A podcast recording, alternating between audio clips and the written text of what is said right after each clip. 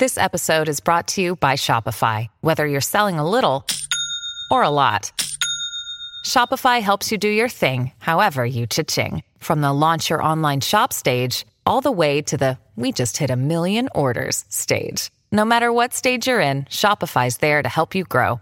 Sign up for a $1 per month trial period at shopify.com slash special offer, all lowercase.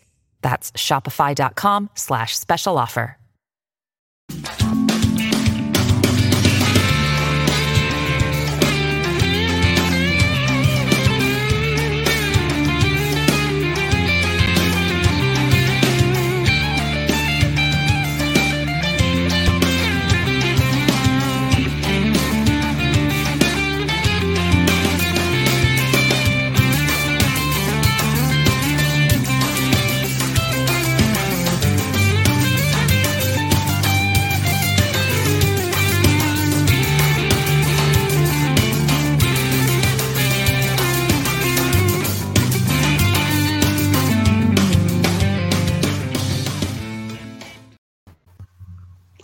Hey, everybody, welcome to another edition of Creators Outlet, brought to you by our friends over at the Inked Marketing Team.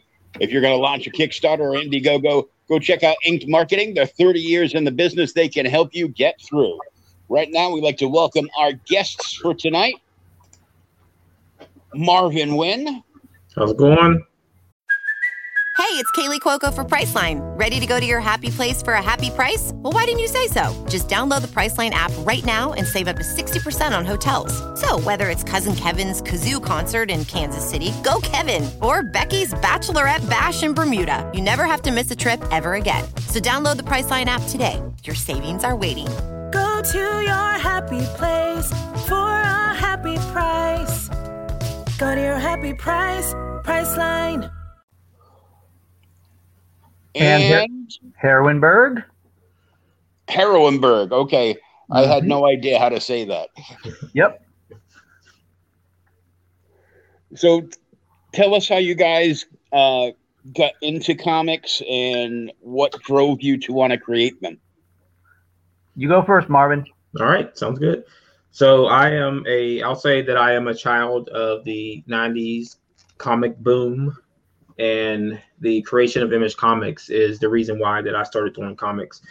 Um, so I started reading comics in the 80s, um, Captain America, X-Men, uh, I think Robotech was out in, in the 80s. I was reading that also.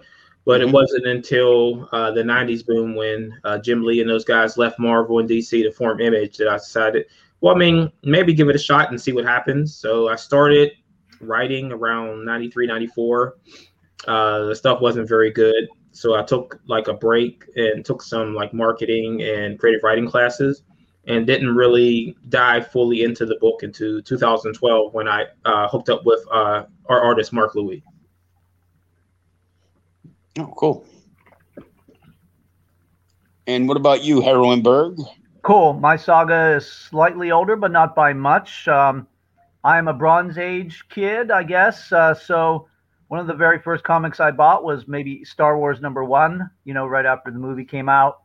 Mhm. Had some nice Carmine Infantino type art there. So, yeah, um, I uh, bought comics for, you know, through my teenage and early college years, uh, uh, through the 80s, mid, mid to late 80s. Uh, enjoyed uh, following the indie boom uh, that was there at the time, both the black and white stuff and the color stuff. Uh, like uh, uh, Comico, First, Eclipse, stuff like that. So not only was I reading uh, George Perez's New Teen Titans, but I was also reading, for example, Bill Willingham's Elementals and um, books like that. So um, I uh, left comics for quite a long time because I couldn't uh, afford uh, during college to buy records and comics at the same time, and I was very much into the independent music scene. So I just kind of, you know, followed the comic scene from afar through the 90s and 2000s. Uh, you know, but while, you know, uh, appraising myself of uh, most of the major developments and the movies and all those things. And, uh, you know, I also had grown up on uh, the superhero TV shows of the 70s and early 80s um, as well. So, um, uh, yeah, I got back into comics pretty heavily about uh, 2013. I, I guess uh, we would call it the second image explosion. Um, and uh, bought, you know, various image books like that uh, Saga, Wicked and the Divine, um, Black Science. And uh, I didn't really stick with that genre, though, per se, for long because after getting back into comics, I discovered everything that I'd missed, and there was a lot. You know, I discovered uh, Good Girl and Bad Girl. Uh, I discovered uh, all the stuff from the from the 2000s, the New 52, uh, and, and a whole new generation of you know indie indie companies and titles, and uh, started reading books like Bomb Queen and uh, Invincible and Empowered. So, mm-hmm. so yeah, around 2016, I decided to. Um, produce a live action superhero show with some of the new influences I had, both from TV, movies, and comics. And uh, Heroineburgh started out as a live action TV show, which is still going. It's downloadable from our website. And then about a year and a half ago, I started turning it into a comic. So, unlike with other things uh, where the comic becomes the Netflix series or whatever, I went uh, in the opposite direction and, uh, you know, uh, uh, maintained total DIY nature here. Uh, also, everything we do is produced in Pittsburgh. Marvin and I are both from Pittsburgh. Uh, we met uh, a couple years ago, and uh, we've been friends and uh, collaborators um, in various respects. Um, but uh, yeah, the the one of the unique things about Heroineburgh, both the comic and the videos, is it's entirely produced in Pittsburgh. Every aspect of it. Um, so there you go. That's kind of our origin stories. Cool. So you and I grew up around the same time because uh, I'm a Bronze Age kid too. Correct. You know, even you know, even if I am one of the co-hosts of a uh, podcast that's called OK Boomer. That's right. We should we should be on OK Boomer uh, at some point, you know, and uh, we should boom out. You know, I'm not a boomer. I'm an Xer, right? But you know. Yeah, it's you know we're we're close. Uh, yeah. My co-host on that, uh, Thomas and I, we ju- we just look older than we are because we're like you know both bald and beaten down. so uh, you know we we dive into like you know older you know older books, uh, gold, silver, bronze age books, and sure. you know we read them and we discuss them on the show and kind of go through them like you know page to page and you know just have a good time. So you know anybody watching that you know isn't familiar with the with the book can get like a little history lesson and you know maybe maybe find something new that you know sparks their uh, love of comics all over again so yeah, sure i'd love to uh, discuss things you know like black cat kitty pryde claremont's x-men dazzler um, the judas contract um, dial h for hero those were kind of our things back then yeah uh, because the show's almost ending next week we're we're covering uh, the very first appearance of Falcon. That's 70s, yeah. Yeah. That's cool. But, yeah. But let's talk about this. So you went from a live action show that you guys were, you know, self producing. Yes. That pe- people can download. Uh, can they download it just from the website or can yeah, they, they purchase them direct from the websites, like buying a live action comic book. Uh huh. Yeah. But you have, you have clips on YouTube. And yes, and there also we have a YouTube channel that has hundreds of clips, uh, you know, outtakes, trailers, uh, character intros, uh, and also a series called Comicsburg, which which uh, interviews um, people from the Pittsburgh comic scene, creators and and shop owners. Uh, oh, cool. Marvin is Marvin's uh, is involved with Heroineburgh to the extent that uh, he, he runs second camera for us. Um, sometimes he's also a uh, an actor. He plays a villain in the series, and uh, we're going to be doing a crossover with characters between our book and his, The Edge, as well. So, and we we share tables at conventions, and uh, you know plan plan things out a lot, like what like here, for example. well, you know that it, it works out. You know, you guys are both from Pittsburgh and yep. uh, I hate I hate the Penguins. So uh, that's right. I'm from Boston. well, you gotta hate people who win, right?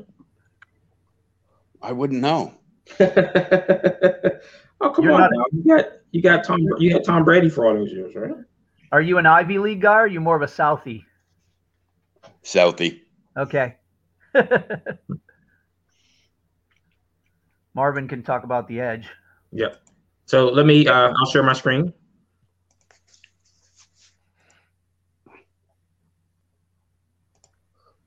So we can go over the preview.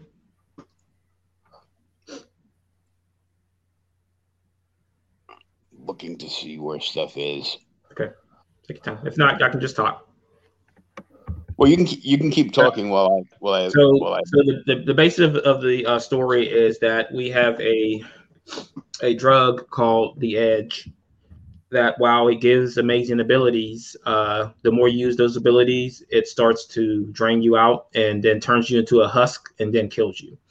So we have a character uh, Revenant who is who's decided that he no longer wants to work as a uh, pseudo assassin for the United for the government. So he goes rogue out into the world with the secrets of the Edge. So uh, his firmware handler Tartable decides that he doesn't want Revenant to release information, so he forms a strike team to go after him. Uh, our first issue uh, debuted from um, Diamond on 324. Uh, so it's been in, in shop since then. We've sold out of the initial run and now going ready to go through our second print. Uh, issue two will release in the next previews for July. Uh, we kind of did a goof on uh, doing what were we doing uh, quarterly instead of just doing bi-monthly from the start. So after issue two, we're going to go bi-monthly. Currently, we are in the throes of working on issue 15 and three other one shots. Okay. It's it's great that you're in previews because uh, they don't have they don't have much left, but uh, you know, you know, uh, some of the you know, I don't want to say Marvel and DC are the big two because they're they're really not anymore. Because the, the I consider the big publishers like those two, uh, Image, you know, Image, IDW. I, IDW and, and Boom. Boom. Yeah. Uh, and everybody, everybody else I consider, you know, small press to, uh, you know, independent, but now Right. there's, there's, there's nothing in, there's next to nothing in a previews order form for, you know, what it used to be. So, Yeah, I mean it's it's still a huge telephone book full of stuff. oh And yeah. we we still we st- like when I contact stores, uh, most of them have said that we're really glad that you reached out to us because we would probably miss the book as you're flipping through it because there's so much new stuff coming out and so many var- variations on things and reboots of, of number ones and so I mean it could be a it could be a good thing for Diamond that they don't have um, their big guns. And to me, Marvel and DC will always still be the big guns. They're based on volume. So most Yeah. of the stores are ordering 20, 30, 40, 50, hundreds of copies of Avengers, Batman, Superman, and things, books like that. But I mean, this gives an opportunity for other publishers to get noticed or other books to get noticed along the way if Marvel and DC are no longer in that catalog. Even though they had their own specialist catalog, they were still making that catalog bigger than it, it probably should be. But we're, we're, going to see what's going to happen because we don't even know if those other publishers are going to stick around either. Maybe they might decide that Luke or um, Penguin is a good option for them. But I mean, we're, we're still grinding no matter what. Uh, we're still contacting stores directly. We're still talking to people and we're trying to get them interested in it. So I think our first issue was a good good run. Um, like I said, we sold out and going to second print, but it's going to be that second issue that's going to be the bigger gauge. So we're we're going to be contacting more stores for issue two. And uh, what was the print run on, on the issue that sold out number one there? We sold uh, three thousand copies. Well, that's, that's a, that's a good solid run. Right. I mean, that um, I'm greedy, so I want more. So Well, you know. it's it's about double like doubling up on issue two, doubling up on issue three, issue four. Like I said, that Mhm. we're we're so far ahead um, that I think we're going to have a lot of traction going, and like it's it's a it's a story that like, and I like to tell Heroineburgh all the time is like it's all about escalation and escalation in the story and making things more tougher for the characters and putting them in the positions that are un, uneven and then seeing how they work themselves out of it because you have to let the characters talk to you in, when you're writing these stories. Oh, most definitely. And like I said, that we're not we're not trying to beat people over the head with, with certain things. Like, I mean, there's a lot of there's a lot of deep stuff in here, but we're letting people make up their minds on what it is. So we're not even calling our character Revenant or our strike team good or bad. I want people to decide who who the good and bad guys are, and and see how things shake out. Because I don't I don't want people to say that oh that guy's the bad guy because generally in books now the bad guy become becomes the good guy where everyone likes the bad guy and they become too popular, and then all of a sudden you're like just trying to decide uh, is the bad guy now a good guy? Is it Harley Quinn, like a Harley Quinn character, or a Sabretooth where all of a sudden they're on the side of the, of the other side and trying to decide there? I don't want that characters to become like that. I don't want them switching sides unless it makes mm-hmm. the story.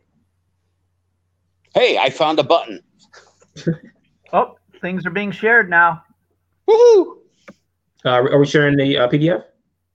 Yeah, Edge is up. Okay, so, and I mean, this is this is this is just a short preview of what's going on in the book. And our our artist is Mark Louis. Uh, colorist is uh, Luis Delgado. He's um, normally working with IDW. He does Ghostbusters, Ninja Turtles, things like that. Yeah. Yeah, this looks good, man. Oh yeah, Mark did a really good job of just like killing it on the art and just emphasizing well what's going on in these scenes.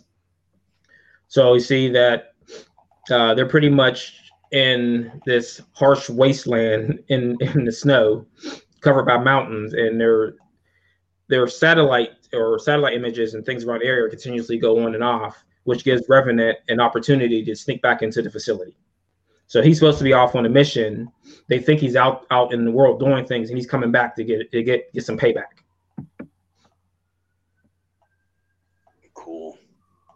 As, as soon as I saw the the base and uh, you know the, that first page, I'm like, it, it made it made me instantly think of like you know an old GI Joe cartoon. Mm-hmm. Yes. So like that's that's it's also one of our influences that those those things that I grew up with, uh, GI Joe, um, Spider Man and his amazing friends. Those things influence uh, uh, both of us because uh, Mark and I are both from about the same era. So th- at this point, Revenant doesn't get to get his, his full revenge, and then we jump ahead two years later, as he's as uh, Tartar Boy is uh, reading over uh, Revenant's file. So he's entering into the base. He meets his mission controller, and then we we jump into the team already in, in a mission uh, in San Diego. So this is this is going to be something that's continuously thrown out in this book, and you see these symbols on this the sword here. Mm-hmm. This is this is something that is continuously going to come up. There's these symbols that are baked in in in various places in the book. Uh, people's swords. Some have tattoos. Like a guy, one guy has it on his chest. I mean, it's burnt. There's one burned in the table here that I, I think people will miss this one but it's just this this whole entire um, thing as we build this story around all, all these things going on that are involved in this that was this uh, this thing the edge and where where it comes from how it was created so we have her character uh, interim sneaking in she has the ability to create what's kind of like a time portal where she can see a few seconds ahead into the future but as you see that when this guy is getting ready to kill this woman she comes flashing into the room and also can use these portals to step through. So she can open the portals and then proceed to kick these guys' asses through the portals. Oh, I like that. And the one the one thing I really like about this page is how Mark drew the panels, as the panels are moving uh, based on the action. Yeah, it's it's a different arrangement than what people are probably used to seeing. Yes.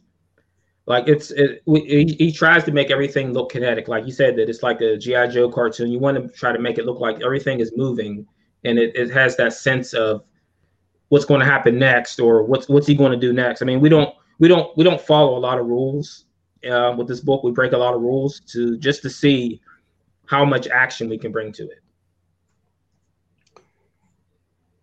Yeah, I love the coloration on the on the portals too. Yeah, yeah. Luis does a really good job with the colors. I mean, this is a team of guys that I don't have to usually um, make changes. I think in in the time we've been working all working together, I think I've made one change, and that was to the character Blaine and his hair. Uh, he started off he starts off with long hair, and I didn't like it, so we went with the anime uh, point hair. So I'll, I'll share this um, this other folder.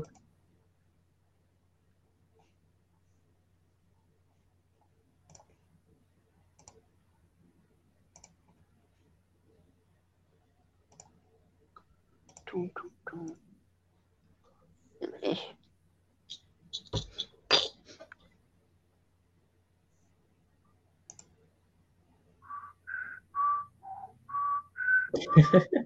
There you go. I know, right? There you go. You got it. So this just just takes us through um, like pages from that book, uh, issue two. Uh, this is one. This is going to be one of our exclusive covers for issue two, and I had to hide what's what's on the tombstones there. So these are these is going to be part of our. We're doing a source book uh, later. Then these these will be part of those cards for the for the source book, and not the pages from the, the same book. So we'll jump through that. Character cards.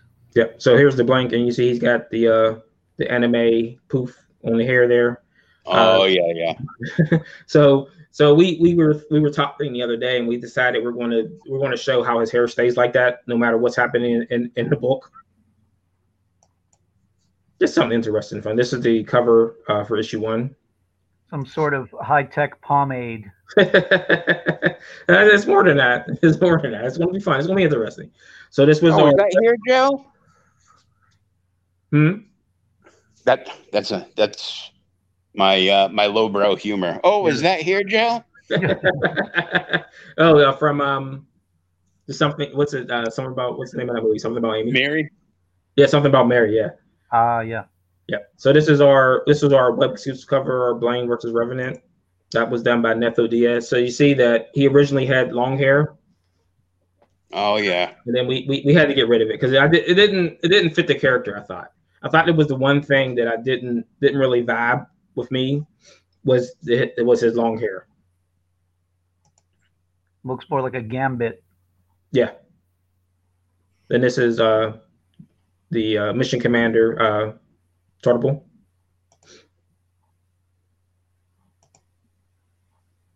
So this is our this was our Marvin Wynn exclusive cover. So this was a trifold cover and it shows Revenant and the team in action. So Revenant is able to duplicate himself off of, of multiple or single drops of blood. So it'll be a, Oh, I, yeah. I, there's a I know where that influence comes from. Yes. so there's a, there's going to be a lot of him duplicating himself just to get himself out of sticky situations. So I like to I like to consider him the ultimate escape artist. So these are our second tier villains, and most of the all of these characters are named after fallen angels. Nice. And this is our our villains cover. And you'll see this woman is wearing this uh, contraption, which is a living creature. So her whole entire costume is a living creature. She's The got a symbiote costume. It's a body Yeah. hugger instead of a face hugger. And this was uh, Heroineburgh was talking about crossover. This is his character Mark Drake meeting uh, our character Marcus Drake, and that was done without knowing before we even knew each other. These characters existed. yeah, we had two characters with the same name, essentially. That's kind of ironic, huh? Coinkydink. Yeah, it's a quinky. A coinkydink. So this is our this is this is a character roster that's going to take us up to I think issue 15. So all of these characters will have some kind of involvement in the book uh, up until issue 15. Uh, since this has been drawn, we've added another 20 characters, I believe. So we've got we got a whole universe of characters, and they're not they're not just character characters or just based around powers. They all have some some depth and personality. It's quite a roster. We, we've got a big roster too, ready to uh, check out our roster here. oh, that's a great one. Right. This was the original trade paperback trade paperback cover. This one will probably make a comeback later on. Uh, we might redo it. I mean, we we like to redo things. Like we look at them after a while and you go, uh, this could have been this, this could have been that. So this this may make a comeback. Talk about what happens to all those portals. so um, we're going we're going to dive into it later in the story. But Interim has been opening these portals since she was six years old, uh, and they're not all closed. So Uh-oh. One of the things we say is that it's a door that's open on both sides. So while something can come can go through it from our side, it's something to come through from another side. And mm-hmm. what it's done is in her where she's from, it's upset the time balance there. So it's where she's from is 24 hours. I'm sorry, 12 hours ahead of the rest of the world. So when they actually vi- visit that area, they're walking, and all of a sudden it turns from daylight to night.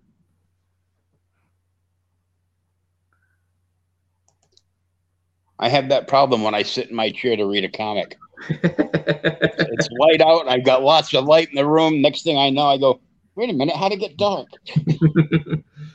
so this this is our one of our things that we have coming way later is a um, we're going to bring in there's going to be a threat so big that we're going to have to contact the, the rest of the indie universe to come and help yeah i like that image uh, this is so we uh, we consider blaine interim and mystic our trinity so this is our trinity cover badass uh, this is another one where someone's watching the the multiverse of indie of indie characters. Nice. Uh, this is our character Chaos, and um, you see that where the, he's darkening. This is he's infected with the edge, and that's it. Okay. I oh man, that's pretty rad stuff, though. Thank you. All right. So, I'm I'm going to share our website and go through it a little bit, if that's okay. Sure enough. Okay. Um, here's the website.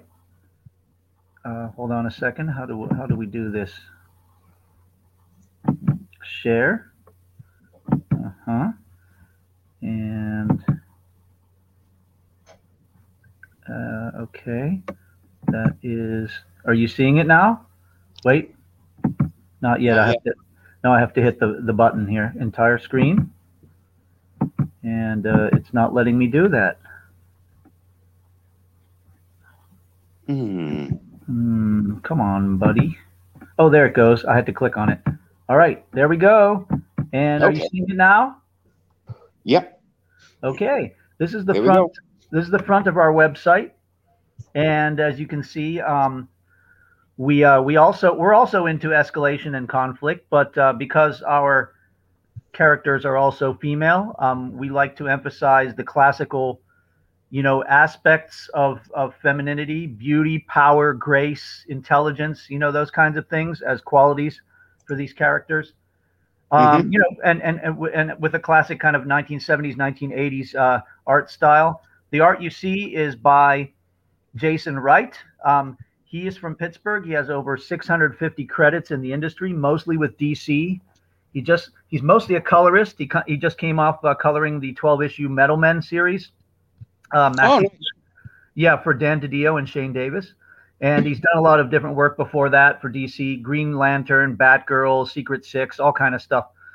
So here he creates um, our, our covers and also our characters, which go on various stickers. We put stickers inside the book. So you can see five of the heroines, but we're now to we're to go to um, uh, a couple of the pages where you know you can uh, order the comics and order the videos and look at the villains and and and heroines. So first we can go to uh, the the characters to show how Jason has rendered all of them. And there we go. There's some heroines. Um, each one is has uh, their own neighborhood in Pittsburgh, their own profession, uh, their own powers, and some of them have various ethnic identities too. um, or they're from a certain subculture like goth or heavy metal or um, you know computer computer geek stuff like that. So I'm showing you right now most of the heroines. Um, there are about 16 of those. Most of them uh, belong to the Pittsburgh Heroine League, which formed in, in episode 13 uh, of our series. And you can see all of them except for Zinnia, who is a sidekick. She's kind of like a Robin uh, to one of the uh, main characters. All of them are, uh, you know, rendered uh, by Jason, but these are actual drawings of the real actresses who play them from Pittsburgh. So oh, cool. Yep, yep. They look ex- pretty much exactly like the actresses do. And uh, here are the, the villains. The villains look the same, uh, all done by Jason here, all the renderings. Um, that right there is Drake, um, as drawn by uh, uh Mark Louis. as you saw, Drake meets Drake in uh, in The Edge. Um, mm-hmm.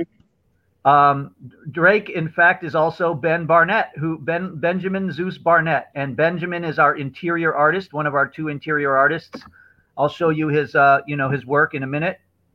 We're going through the uh, villains here, and you can see most of them are already rendered by Jason, but we're getting to a few that still have photos. We um, like that they're Indara and Dark Spectra. Those are gonna are on our new um, sticker that's coming out.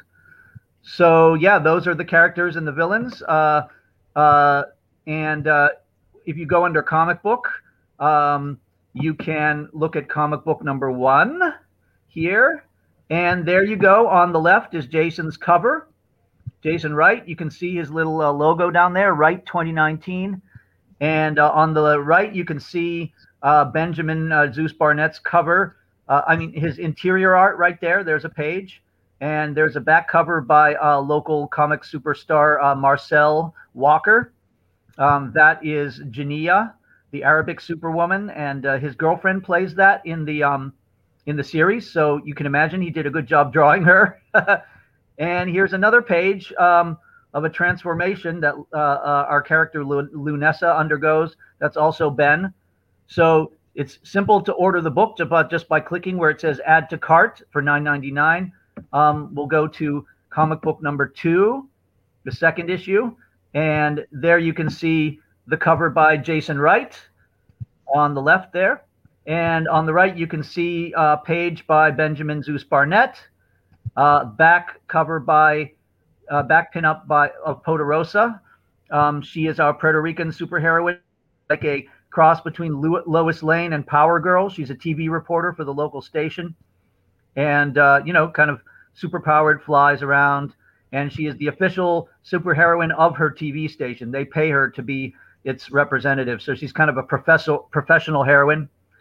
And down here is the interior art by Wayne Brown. He joined us in issue two, and he'll be uh, with us from now on, doing half the interiors.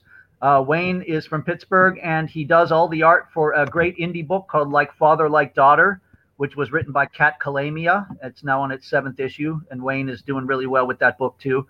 So here you can see Jania and uh, Poderosa getting their getting the uh, their butts kicked by some flying robots, and then they kind of respond, and she spins around, smashes them. So that's Wayne's art. Again, you can order it directly from the website. And the third page under comic book is very informative because it shows you that uh, we are now stocked at over 125 stores across North America and a couple overseas. So any of these stores you look at, you can walk in and buy our physical comics in these stores. We tend to add about three or four stores uh, a week. So, for example, this week we added one in Texas, one in California, one in North Carolina, and one in Ohio. So we're adding them all over the place. And, you know, that includes about a dozen in the Western Pennsylvania area where we're from.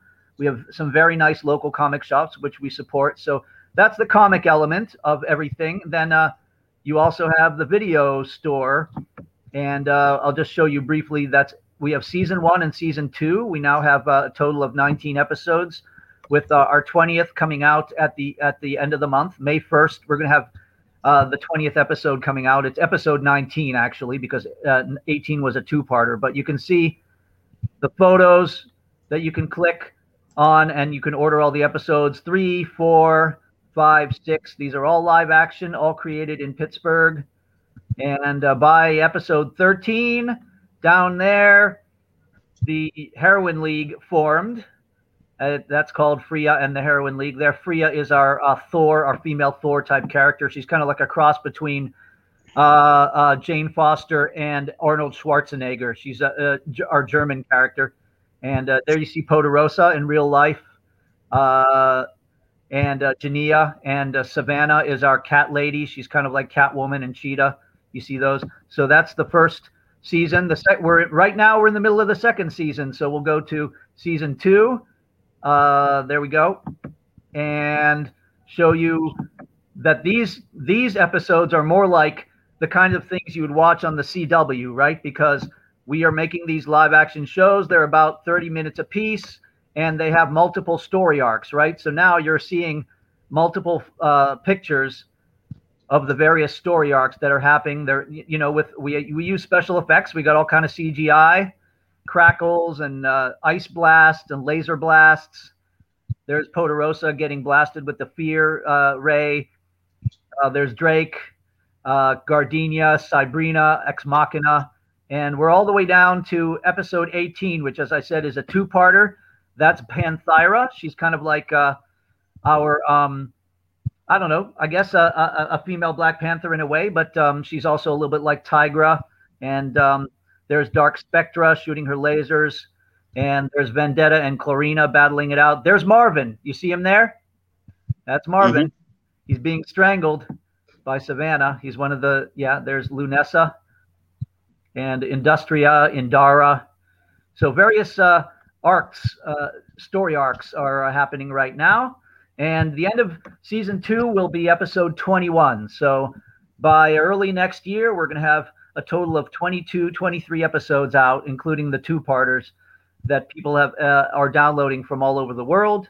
And um, if I switch to our YouTube, you can see right there all the clips we have. We have uh, about 1,500 subscribers. We have uh, how many views?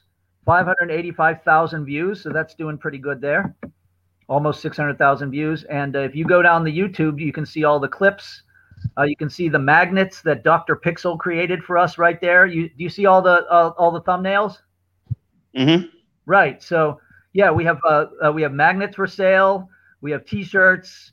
You know, the stickers go in the books, and then all of these are clips from the episodes or character intros or trailers for the episodes going all the way down.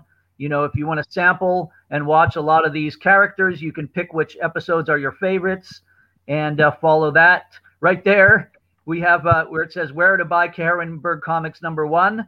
We have Ben, uh, who, who, draws the comic, uh, de- also Detective Drake, talking about the comic. Up here, we have um, where is uh, number two? Oh, yeah, there on the right, you can see where to buy Heroineburgh Comics number two. Our uh, actress, Mauricia, who plays Vendetta, uh, she's advertising both comics there, and uh, Mauricia herself is actually a comic book creator as well. She has a really good comic called Music Maker that uh, she is selling with us at various conventions. So there, you can see all of that stuff, and um, yeah, that's uh, that's our website, that's our YouTube channel, and uh, yeah, thanks for letting us show that. We appreciate it. well, cool. Thanks for sharing it because it was that's pretty cool. Um, so, how many pages is are are each of the books? Marvin, you want to go ahead first? Yeah. So the pages they come in at twenty four to thirty two. Okay. Cool. So our book is uh, twenty for the first one, and then twenty four for the second one. Um, each of them has two complete eight page stories, but the 24 page book, the number two issue, also reprints. Um, here's something interesting. Uh, before the uh, COVID, we were um, running a uh, a Heroineburgh comic strip in the local alternative news weekly, right? Kind of like Boston Phoenix, right? Yeah.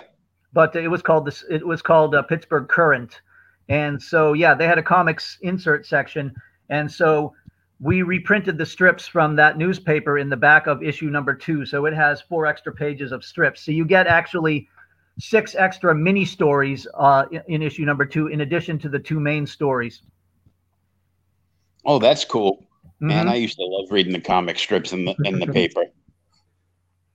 Yeah, actually, what, something very cool, and we're proud to say that um, we cut out all the comic strips, you know, and and, and preserve them carefully in little uh, sealed uh, plastic thingies.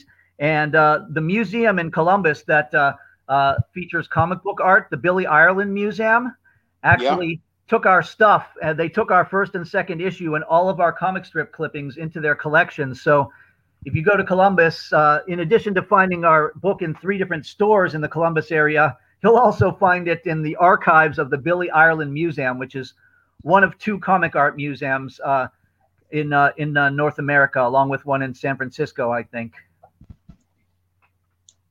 Wow, that's pretty cool. Yeah, right next to Calvin and Hobbes and all that. I love Calvin and Hobbes.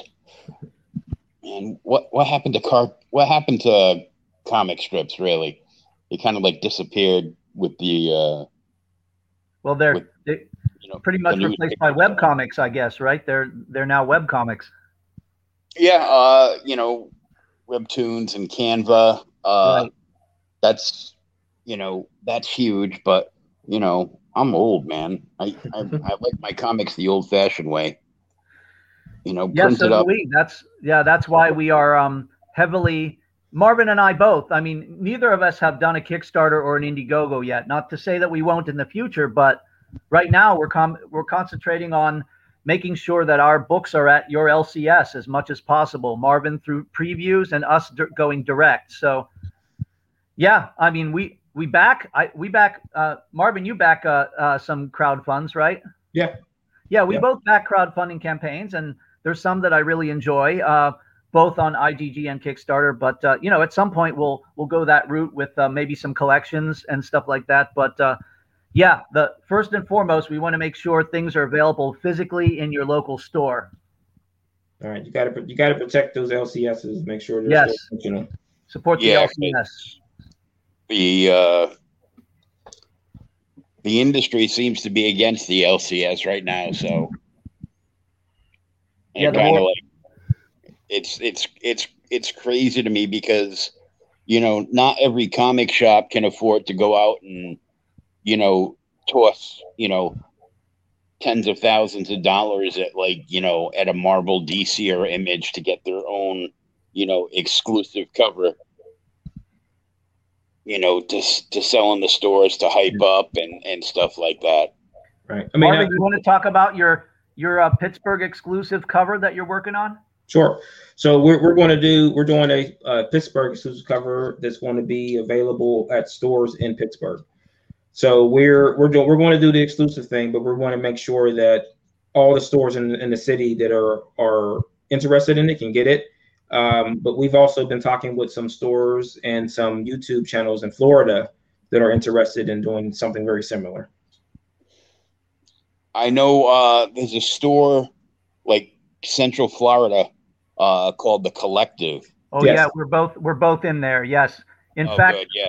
Florida's almost like a second home for for for Heroineburgh, and I hope it will be for the Edge too. I mean, we have clusters of stores like in Northeast Ohio, Western New York, but Florida is especially, um, you know, uh, uh, feels like a second home almost for us because we are heavily influenced by George Perez, and um, we're friends with Roland Mann from Silverline, who lives down there. In fact, we were going to bring him up to a uh, COVID happened, and uh, uh, we also are very influenced by uh, Bill Black from FemForce. I mean, Heroineburgh in some ways is kind of like a Pittsburgh, an updated Pittsburgh version of FemForce, you know, because FemForce was based in Orlando so, yeah, we feel a certain uh, affinity towards Central Florida, and we have about eight stores in uh, the Tampa and Orlando areas so far. So, yeah, collective Danny at the collective is is a great guy.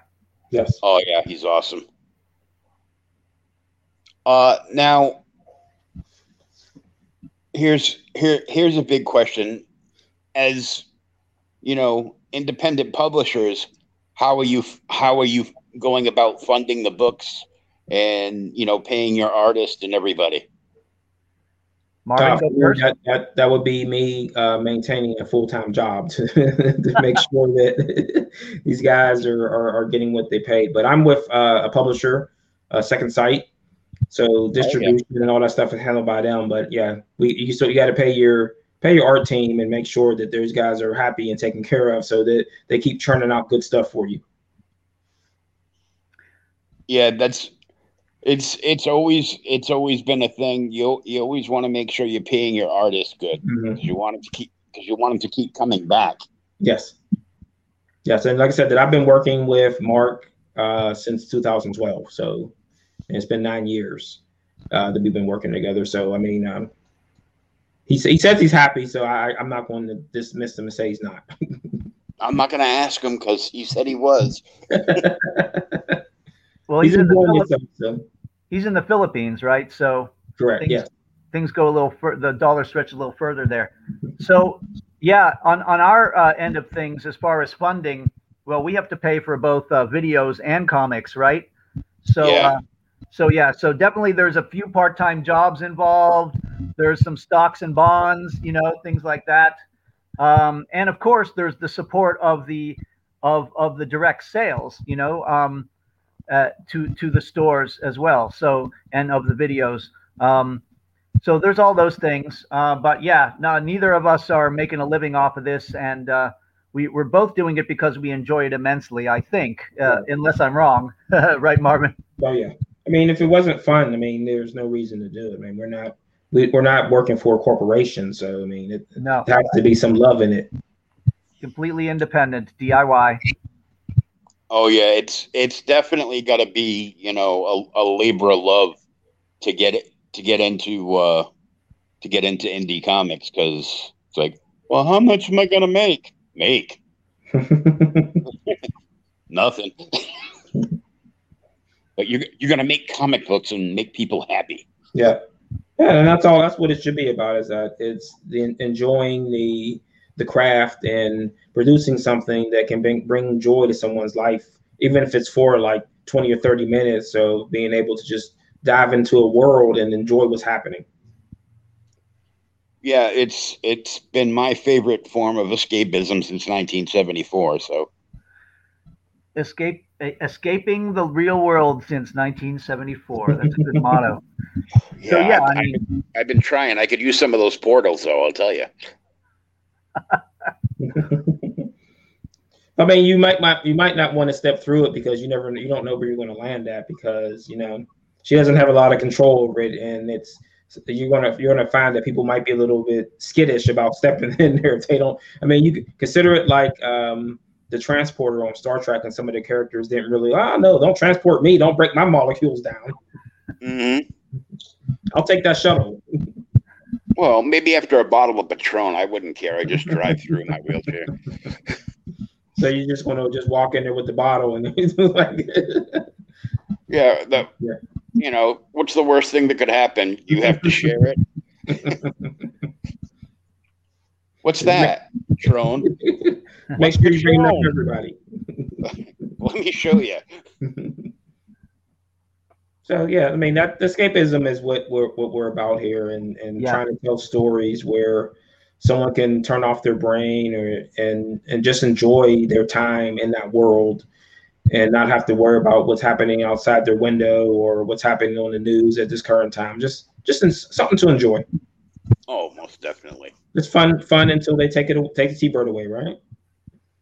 Uh, yeah, they took mine away already. So, and uh, who do you guys look up to in the industry? I know you mentioned like George Perez and a few other people, and I mean, I love George.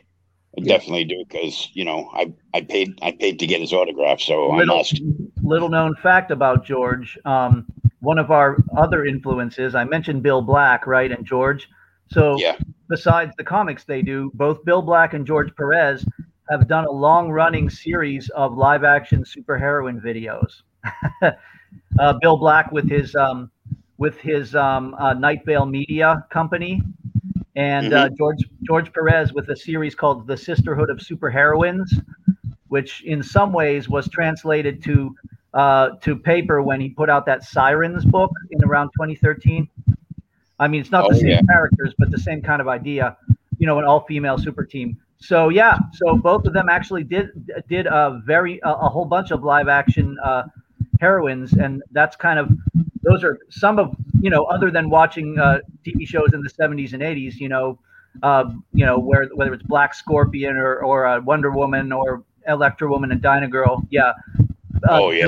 Bill Black, Bill, Black and George Perez are where we got uh, you know some of our ideas for for what we're doing today. So yeah, gotta give big ups to both of them. Um, can I? Uh, I can talk about a couple more, then Marvin can go. Um, uh, what probably uh, my uh, one of uh, one of a couple of my favorite books today, which I mentioned earlier, are Invincible by Robert Kirkman, which you know re- recently became a cartoon. It's really the most solid superhero book of the 21st century. And uh, we think that Atom Eve is probably the best superheroine, you know, of the past 10 years, uh, you know, in, in major comics. And the other book we really like is Empowered by Adam Warren, which has apparently escaped all the politically correct stuff and continues to come out and be very irreverent and super sexy and also um, comment, you know, a lot of commentary on uh, the tropes of the industry. And it's also an, an American manga as well. So we uh, I would I would give big uh, ups to both Invincible and Empowered. Uh, there's a lot of other ones, but um, those are the two that come to mind uh, immediately. Um, Marvin can uh, can throw his uh, weight around. so I would say, like I brought up before, the the image guys and how I, I liked back then how they took command of their own destinies, pretty much, and how uh, you look at, at Erik Larsen, who is still going strong on Savage Dragon, and then how Todd McFarlane built an empire around just his single Spawn character. So it, it's, it's just following guys who like to take chances and, and then build things around things that they're they're familiar with and what they what they the things they want to bring to the table to make them more vibrant and more approachable to the rest of the community. And you know who else is still around? Who kind of uh, I've admired for a while, and he's still doing stuff. Uh, a Pittsburgh artist by the name of Don Simpson, who actually he has the great book uh, Megaton Man and his whole universe there. Um, he did a, a crossover in the 90s with Savage Dragon. It was Megaton Man versus Savage Dragon. I have that. It's super funny. And uh, I like the idea of the kind of campiness that Don Simpson and similar people bring to comics. So to keep it kind of lighthearted, I mean, we deal with serious topics in Heroineburgh, both in the comics, but at the same time, there's always this kind of Batman 66 or uh, uh, the Tick type of campiness, you know, about the characters. You know, they they kind of overact and they're they're very dramatic and kind of uh, um, I don't know, just really fun and colorful. You know, like uh, more. I, I, I guess uh, you know, in in a, in a DC type of way. Um, oh, other uh, another good example of campiness would be the the '90s Justice League International run, right, with Keith, Keith Giffen, like Yes. all those all those characters and how you know the buddy story between Blue Beetle and uh, uh, and Booster Gold and Guy, Guy Gardner's uh, being a, being a dick and uh, Ice and Fire and uh, and uh, Green Lantern getting it on and all those kind of things. Uh, I yeah, I, I'm I'm kind of inspired by the Justice League '90s stuff uh, and uh, and some of the stuff uh, um, you know from that book uh, kind of comes out in in the humor of what we do as well.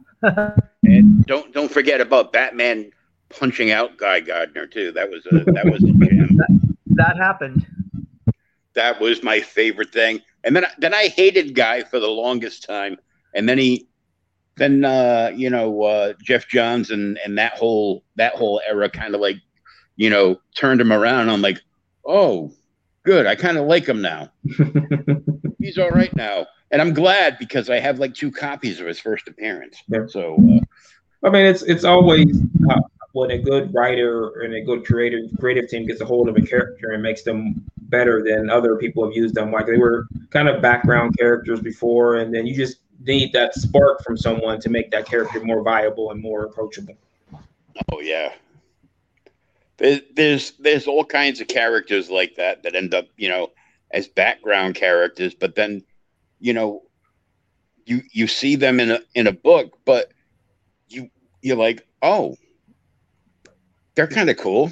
Yeah, And then, and then you don't see them for like two or three more issues. I'm like, well, I want to know more about this character. They're interesting. One character that uh, strikes would strike us as being like that. Uh, although now I don't think I'd read anything uh, uh, at this point, but for a very long time would be She-Hulk. Uh, we like, I mean, we really like John Byrne's She-Hulk runs, right? And Oh, yeah. um, you know, I mean, she was like just a uh, uh, created to uh, keep the the Hulk uh, uh, franchise going for a little bit, but you know, wound up being uh, you know an incredible uh, and and very appealing character in her own right. hmm And now she's a you know TV coming out, everything. So yeah, that's a good example, I think. I, I loved when when Byrne launched that series, and she was just basically having conversations with John Byrne as the issue progressed. yeah, And I'm like, okay, this is this is hilarious. I love this book. self-referential, fourth wall breaking. you Yeah, know, breaking the just, fourth wall before old Deadpool did it. very meta. Yeah, yeah. She-Hulk was Deadpool. Before. Yeah.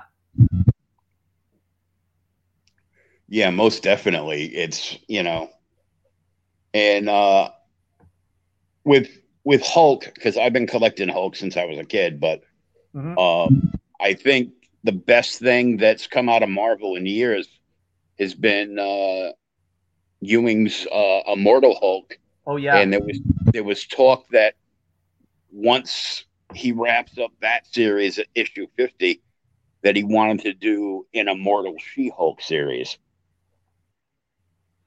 Well, uh, I would have no problem with that, except they really haven't uh, depicted her uh, with, uh, let's say, beauty, grace, and power the way I would uh, like it. That's just my personal opinion, though.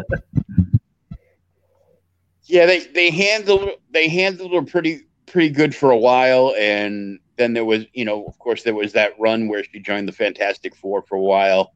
Oh, that was great, actually. I have You most know, of those. That was I you know that was good stuff. More the more recent Avengers books is where um, things got a little weird for old She-Hulk. Yeah, the uh, I mean Byrne's FF run is like my my favorite you know part of you know that book series. You know, minus of course the early Kirby stuff because you know hello. Uh, but there's there's things I like to see that you know used to be done in comics that you know isn't done anymore. That they kind of like they you know they seem to push a lot of stuff to the side, and you know everything's either going to be you know bloody or violent. There doesn't seem to be a lot of character development, and you Mhm. know in in the modern comic. So But I, I think that that's where the indie books come into play because it's it's someone's passion. It's more passion in it than you would find in your typical uh, Marvel, DC, or other book. So I mean, balance is, is okay as long as there's a reason for it. Like I just I just don't want to see the, somebody show up on page one and get the holy hell beat out of them, and then you don't even know who they are. So it's like what we're doing with our books. We're building something uh, and just taking the audience for a ride. And I thought I think the roller coaster ride is something that's been lost along the, along the way with some books because all it is is just you're building repetitiveness to an issue one. Just like I just saw recently that they just announced they had this whole entire thing where they were building creating a new X Men team, which preceded them to have a new X Men number one. I'm like, how many X Men number ones are, are there, and how many do you need? Before you get the point of we're just we're just rebooting this to get you into the into a shop so we can do 20 different variant covers. Endlessly, yeah. Yep. I was just having this exact conversation with uh, somebody, uh, a friend of mine, Andrew Lavillo from uh, from Massachusetts. There Mhm. is a uh, is a comic creator and you know an an artist and Yep. Yeah, You I know. and uh, he you know he he had said something about this and you know I I chimed in with well you know welcome to the world of mini series after mini series Why? Because number one sell more, therefore they can charge more for the number ones, and you know make a dozen you know variant covers, you know for each one. Mhm. I mean, is that is that is, how is that enticing the reader? You're are you you're selling You're selling the the uh, the front cover of a book. What about what's inside of it? I mean, we need to know what's going on with these characters from the inside, not just from the outside. Oh yeah, it's you know the the whole thing with with them doing that, and I mean, I've read, you know, I've collected X, you know, Uncanny and X Men for like, you know, such a, you know, ridiculously long amount of time now, Mhm. and I mean, I liked what Hick- Hickman did, but it was okay. Well, here's a new X Men series, and now it's gone, and here's another one, and now it's gone.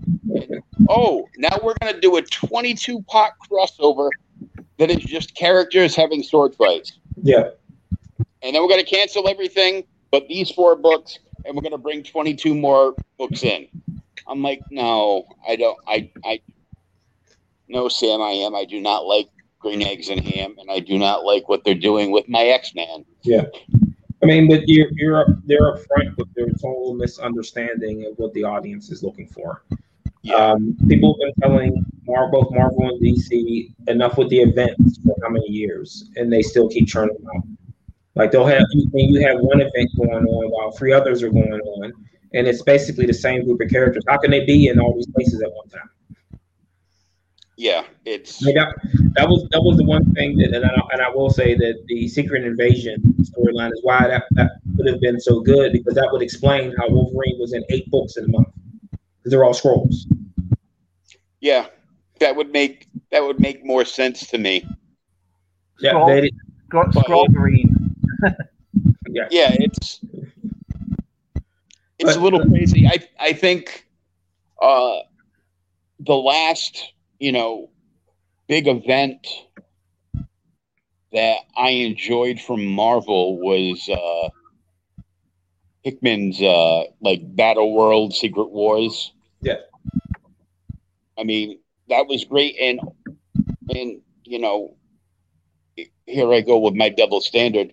I I liked all the miniseries on top of miniseries that surrounded the like the main storyline Mhm.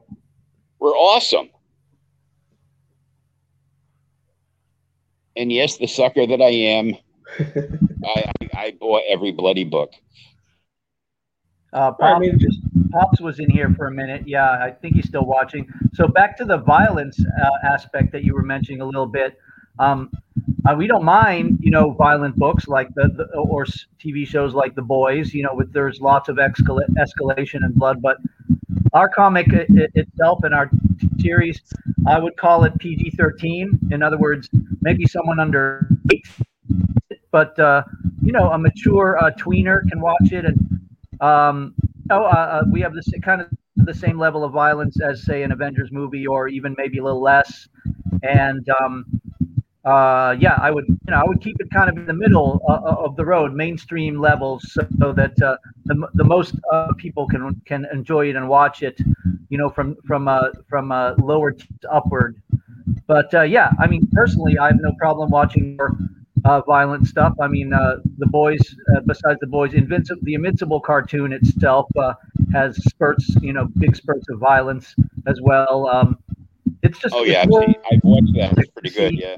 it's more realistic in, in some ways to see uh, villains and heroes actually beat beaten to a pulp rather than uh, than not, you know. Yeah. But uh, it really depends on the universe. So Well, I, I always thought that the Invincible one was was a good showing of what would what would really happen if Batman decided he wanted to fight Superman. It would That- last two seconds, yeah, that would work seconds. out too well. and it, it just it just it's just funny how in these movies and these in these books, it's always that well Batman has uh, 24 hours to plan. Like who's going to wait 24 hours to come kick Batman's ass? You just go up in this house and kick his ass, like in a way, it's, in a way, it's like well, other superheroes in the DC universe uh, faced off with Superman. You know, not just Batman. Yeah. So that's what it's saying. It's like like remember how Bane he just showed up at, at Wayne Manor and kicked Batman's ass. Yeah. And it, I mean, I'm not opposed to the violence. I kind of enjoy it. Uh, but just as long as you know, like any particular issue isn't, you know, all about the violence. Mhm. Well, I mean, the, the violence has to has to have a, a meaning and has to have consequences. Yeah, Um, just not, you know, just not like violence for violence sake. You Right. know? Yeah, that's Well, I mean- context. Yes. Well, I mean, if you point to the um, the Falcon and Winter Soldier, the last episode, uh, not the one this from last week, when you had consequences for someone doing what they did. So you Yeah. have to, there has to be consequences to, to that violence. You can't just no nobody is mentally that stable that they're just going to blow through all these people and, and not feel bad later that they did these things. unless they're Yeah. completely psychopathic. Right, right. There's a complete psychopath like Revenant. So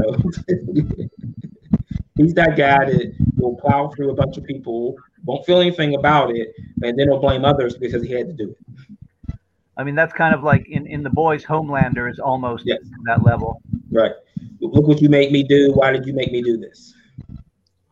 Yeah, he, he's got the uh, well, Homelander at times kind of like has has the appearance that you know, he, well, outside of being mentally unstable, uh, that he's you know like an eight year old little kid. Yes. Well, he, he's definitely got mommy issues. yeah. You think? So I mean, but then again, that's that's again is is build up consequences and having a, the feeling that this that all this violence is leading and it means something, and and it's going to have a payoff at some point. It's not just there just to be there. Yeah, I, I, you know, you know, context is everything, and you know, you want that, and you want, you basically want everything throughout the book to mean something. Yes. And you, you want the characters to feel that and to understand that their world could be folding in on them, and you want that you want that emotional reaction from the characters also when you're writing this stuff. And, it's just like in in the, the beginning issue two, we go and we do something that was one of the hardest things that I have to write for a character, um, and I'm hoping that it, it pays off the way that I'm, I'm hoping that it pays off right at the beginning of issue two. And uh, when is issue two going to be available? That will be in the next previews for release in July. Okay, cool. So issue one, issue one is on the stands right now. Uh, it's as I said, it's so it is sold out. So if your store, if the stores don't have it, um, we will be doing a second print uh, for reorders uh, right around the release issue two. And we have uh, issues one and two out on this. And number three will come out probably in the win- in, in the late winter, you know, right at the end of the year. So we go backwards. We, I mean, not backwards. We go back and forth between producing the videos and the comics. Uh, it's uh, Marvin knows I don't uh, multitask super well. I like to concentrate on one thing and get it done, right? So, forth releasing a video, releasing a comic, and sometimes they happen to coincide and sometimes they don't, right? So, but yeah, one and two are out uh, all over. And and how often do uh, do the books come out for you? For us, I would say Yeah. eight, nine, you know, and uh, the videos come out about every four to five months. They sometimes sometimes alternate, right? It takes long. It takes longer to make the comic than it does to make the video. Yeah, because uh, art art is hard. Art is hard. Uh, you know, uh, filming ladies is, is easier than uh, drawing them. Yes. Well, and it's also the the process behind it because you've got to write a script and you've got to approve the art. And you have to color the art. Has to be lettered. Yeah. So I mean, it's it's a whole entire thing of uh, jumping from one jumping on one foot and the other. Well, there's several there's several you know steps obviously to making a video too. We have to add foley, soundtrack, um, uh, special effects, those kinds of things. But those are more kind of a linear process that can be done by like one or two people. Um, whereas the art, you know, usually winds up being uh, maybe four, you know, and uh, so um, yeah. Right. But it's And I all mean- rewarding.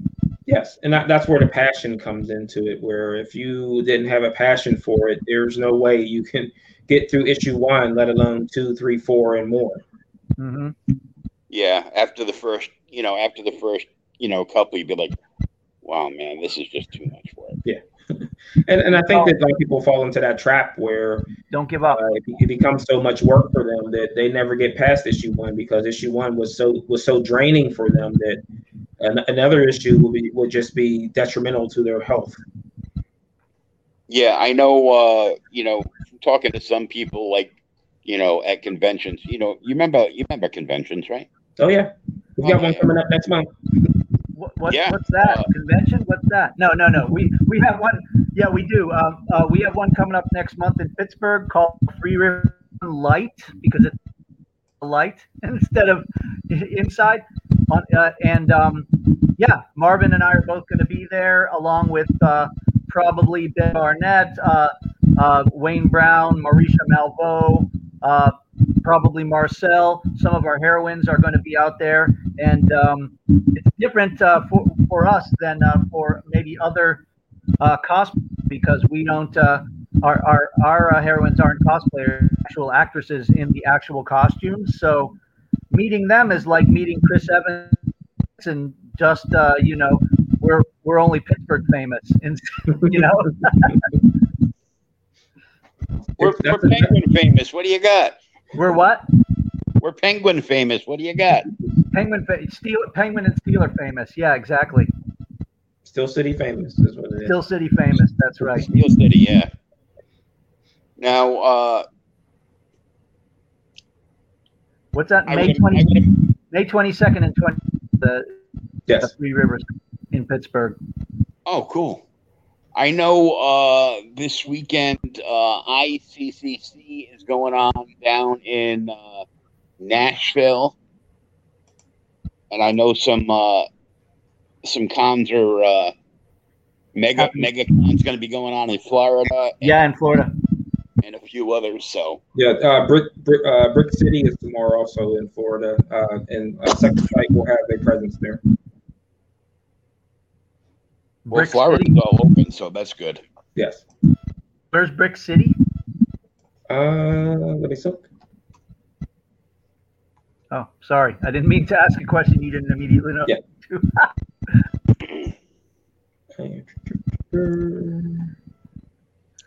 Yeah, it seems like you know the in in in the in some of the uh, states like Texas and Florida thing, and Tennessee, things are to the ones can happen, and but up here in like Pennsylvania, it's more kind of halfway, you know.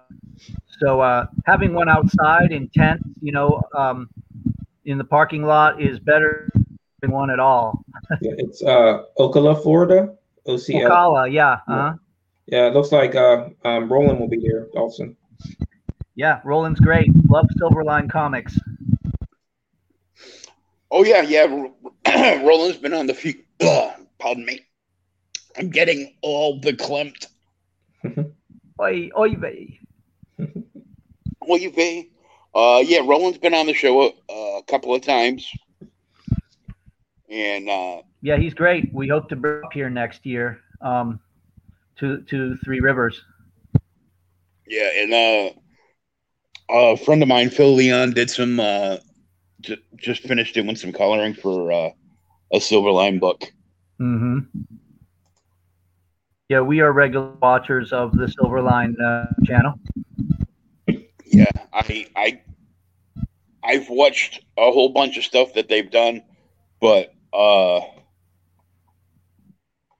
when when he starts assigning roles to people and they're gonna like do like a read through of a of a book in character,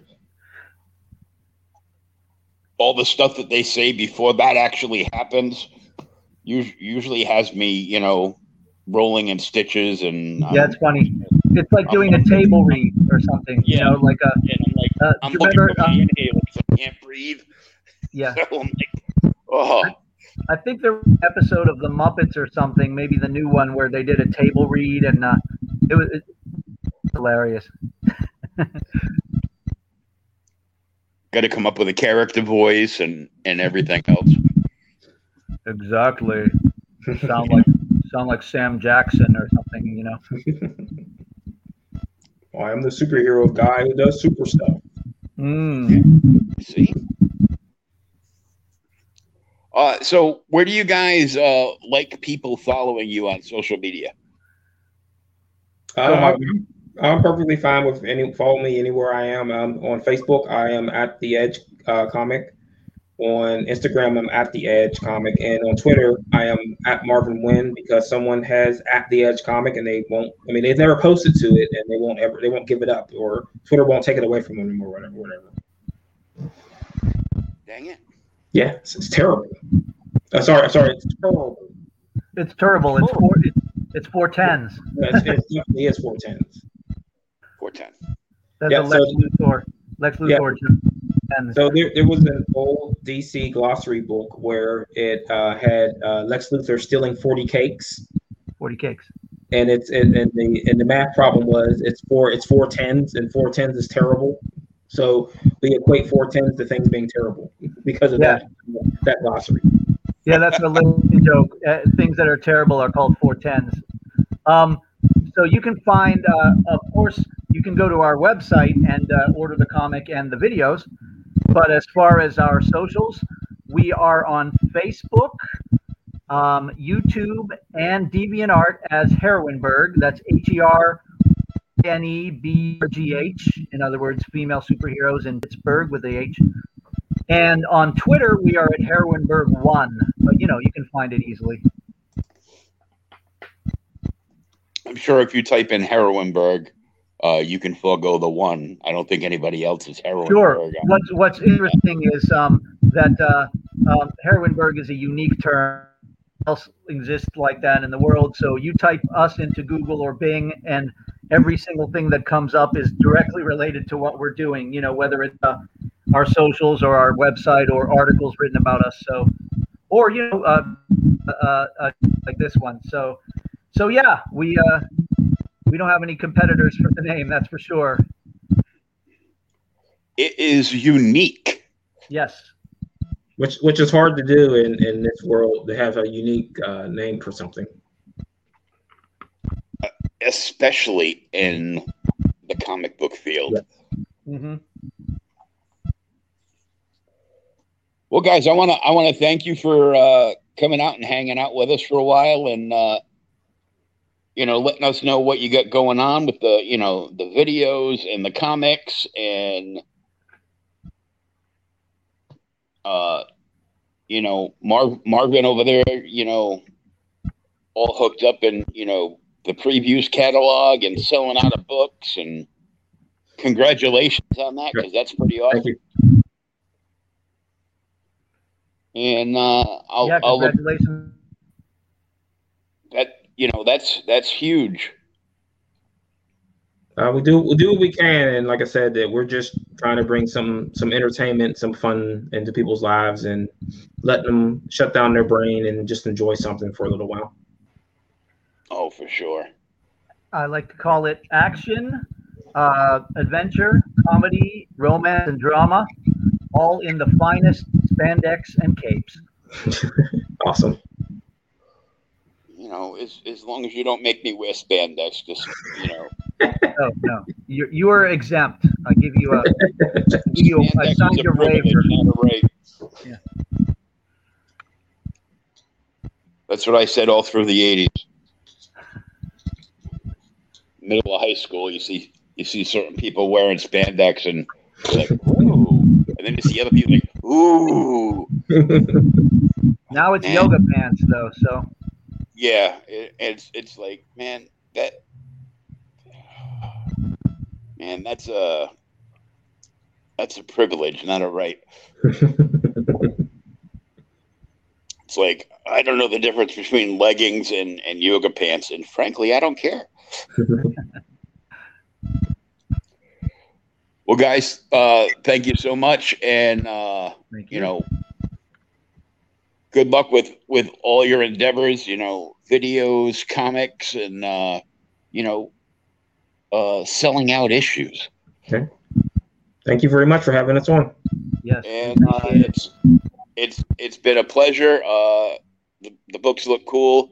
Uh, the the videos look cool and campy, and uh, look, it just looks like a good you know a good old time to just relax and enjoy some comics. Yes, That's right. That's what, that's what we're trying to do. All right. Well, peace, peace, love, and uh, read some comics, everybody. Uh, until next time, right here on Creators Outlet. Have a good night. Good night. Good night, everybody.